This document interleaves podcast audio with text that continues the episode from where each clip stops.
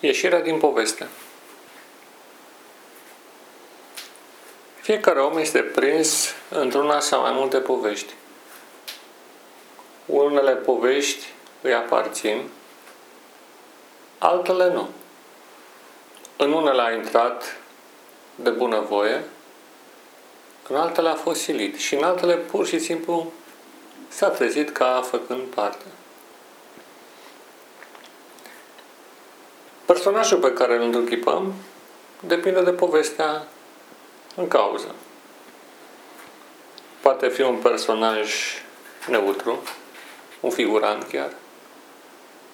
Poate fi un protagonist, un antagonist. Poate întruchipa un personaj care trăiește o experiență dramatică sau una banală. Depinde.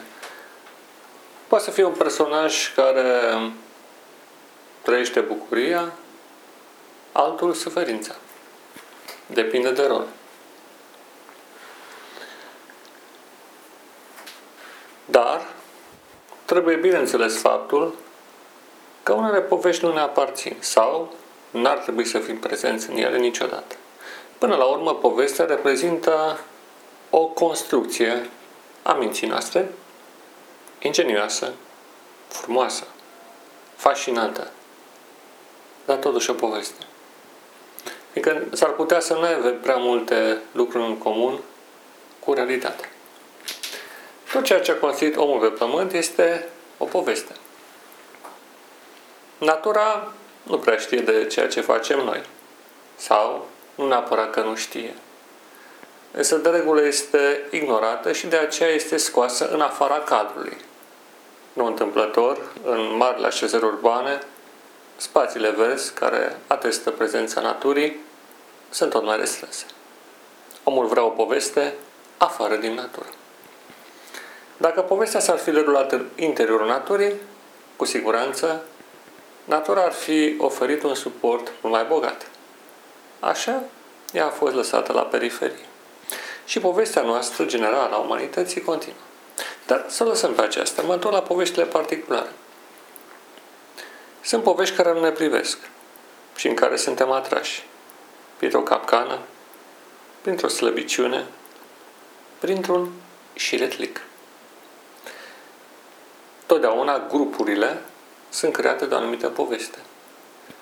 Și ele tind să atragă ca să crească, ca să dezvolte și pe alții, în calitate de membri cu statut egal sau de sclavi. De exemplu, marea invenție care a fost în timpul antichității, statul sclavagist, a inventat un grup mic care stăpânește peste un, peste un grup mai mare. Iar povestea aceasta a statului sclavagist presupunea existența ambelor tipuri de personaje și acum depinde de fiecare ce șansă avea să se găsească într-una sau alta dintre categorii. Fiindcă întâmplător sau nu, noi ne naștem egali. Diferențele ne face societatea. Și viața. Sunt chiar povești sentimentale în care se aruncă un avod bine ticluit ca să prindă victima.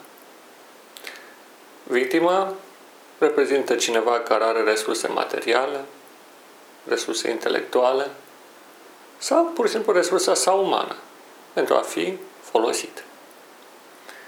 Dacă nu, sentimentele nu sunt reciproce, povestea va deveni tristă.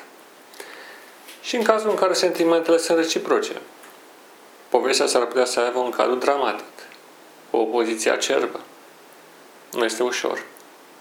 Dar măcar știi că suferi pentru iubire. Și sentimentul este împărtășit. Așadar, sunt unele roluri pe care ni le asumăm dintr-un fel de eroism care, în mod ciudat, se află ascuns în natura umană. Omul nu e chiar atât de ticălos. Există o formă de sfințenie în orice om. Există o dorință după inocență care se află în oricine. Dar există și persoane care aleg calea, de exemplu, a ascetismului, a sihăstriei, a călugăriei, deși nu totdeauna li se potrivesc. Există alte povești în care ești prins prin forța împrăjirorilor. Povești care țin de școala în care ai fost educat, de locul de muncă, de viață în ansamblu de societate, de țara, de națiunea și de momentul istoric pe care îl trăiești. Când este vorba de crearea de povești, normal, cei malefici sunt cei mai buni. Ei știu să creeze povești în care se atragă pe alți oameni, să profite de porma lor și să o ducă bine. Pe de altă parte, există povești tragice. Povești de oameni exploatați, abrutizați, părăsiți, excluși. Până la anumit punct a fost bun într-o anumită poveste, în povestea familiei. După aceea nu mai sunt. Până într-un anumit punct a fost bun în povestea unei anumite prietenii. După aceea nu mai sunt bun. De asemenea, este povestea vieții. Ea începe cu un copil care se naște și după aceea continuă fiind întreruptă abrupt la anumite vârstă de copilărie, tinerețe, maturitate sau bătrânețe. Cumva, undeva se încheie. Și din păcate nu există o poveste fără sfârșit. Toate au un final. Iar finalul, de regulă, sau totdeauna, este trist. Bineînțeles, există mituri. Există făgăduințe pe care oamenii le-au inventat, mitologii, metafizici, chiar religii. Care dintre ele constituie povestea adevărată? Greu de zis. Dar cu siguranță multe adunări religioase, multe mișcări religioase sunt bazate pe o minciună. Adică pe o poveste ticluită, dar care nu are legătură cu realitatea. Aceasta nu înseamnă că omul nu este temerar și nu caută în domeniul metafizic că nu există o poveste adevărată. Nu. Sigur există o poveste adevărată. Și instinctiv cumva o căutăm. Care e acea poveste adevărată? Testul adevărului este complicat și în același timp simplu. Dar este complicat fiindcă noi ne-am îndepărtat de ce înseamnă natural și de ceea ce înseamnă simplitate. Întotdeauna o minciună este foarte bine ticluită și foarte complexă. Adevărul simțind că trebuie să fie undeva destul de simplu. Și aici ne ajută un simț numit intuiție. Dar ce este intuiția? Nimeni nu știe. Dar o simțim. Nu este ca și atunci când vedem, auzim, simt, cum să zic, pipăim un lucru. Nu. Și totuși simțim. un simț foarte complex, care cumva integrează toate celelalte simțuri și are și o componentă puternică de inteligență în ea. Simțim. În cele din urmă, adevărul se simte. Se simte. Nu știm cum, dar simțim. Testul adevărului este bazat pe ceea ce simți. Pare ciudat. Dar s-ar putea să simți ceva ciudat, e adevărat. Poveștile false distrug acest simț extraordinar al intuiției, îl pervertesc și oamenii nu mai interpretează corect. Fii manipulați prin frică sau plăcere, ei nu mai pot judeca obiectiv, nu mai pot simți obiectiv realitatea. Nu mai pot avea o intuiție clară și limpă. Și atunci, prima sarcină este să începem să aruncăm poveștile care nu ne privesc. Să le identificăm și să le aruncăm. Ele rulează în mintea noastră, ne țin, cap, ne țin captivi ca o pânză de păianjen care și-a prins victima într-o îmbrățișare fatală. Trebuie să ne dezbrăcăm de aceste povești, să le lăsăm să se ducă.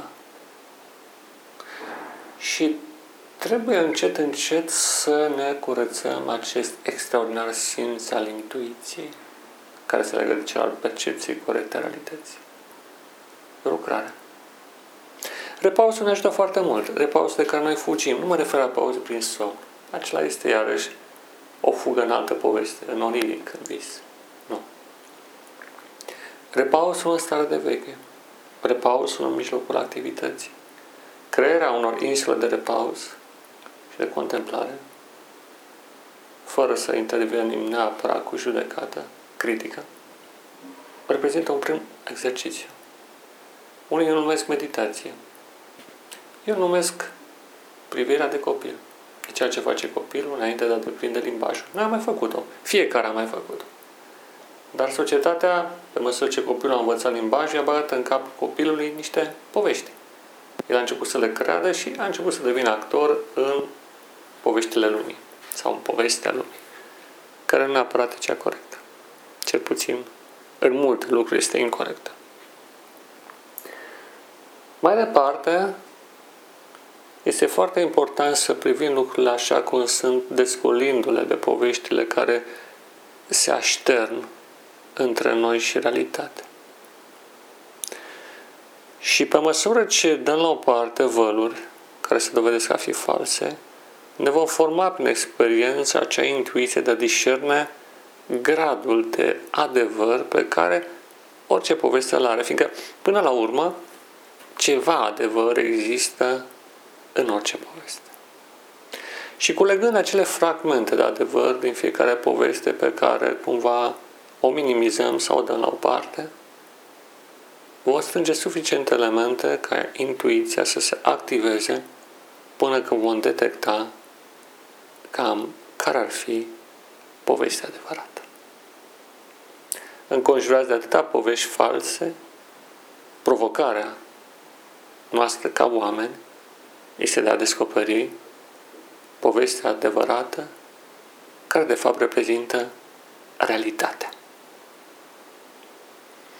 Și nu întâmplător, când citim în Biblie, în Evanghelie, despre atracția extraordinară pe care avea Isus asupra mulțimilor, asupra oamenilor, ea era dată de această intuiție, această atracție față de ceea ce spunea Hristos, având undeva convingerea că povestea lui este chiar adevărată. Dar este un simț. Și această intuiție, Hristos a numit-o credință. Da, credință. Credința este o formă de intuiție care te conduce la povestea adevărată sau, în orice caz, discerne adevărul din fiecare poveste care vine asupra sa. Asupra celui care o are. Credința este un simț extraordinar pus în natura umană, capabil să-l scoată, la fel ca firul Ariadne, din labirintul care inevitabil conduce la Minotaur, adică la moarte. Există o poveste a nemuririi. Simțim că ea este adevărată. Bine, vine lumea cu poveștile și caută să ne inspire ateism. Însă, în sufletul curat pe care îl avem, undeva în adânc, simțim.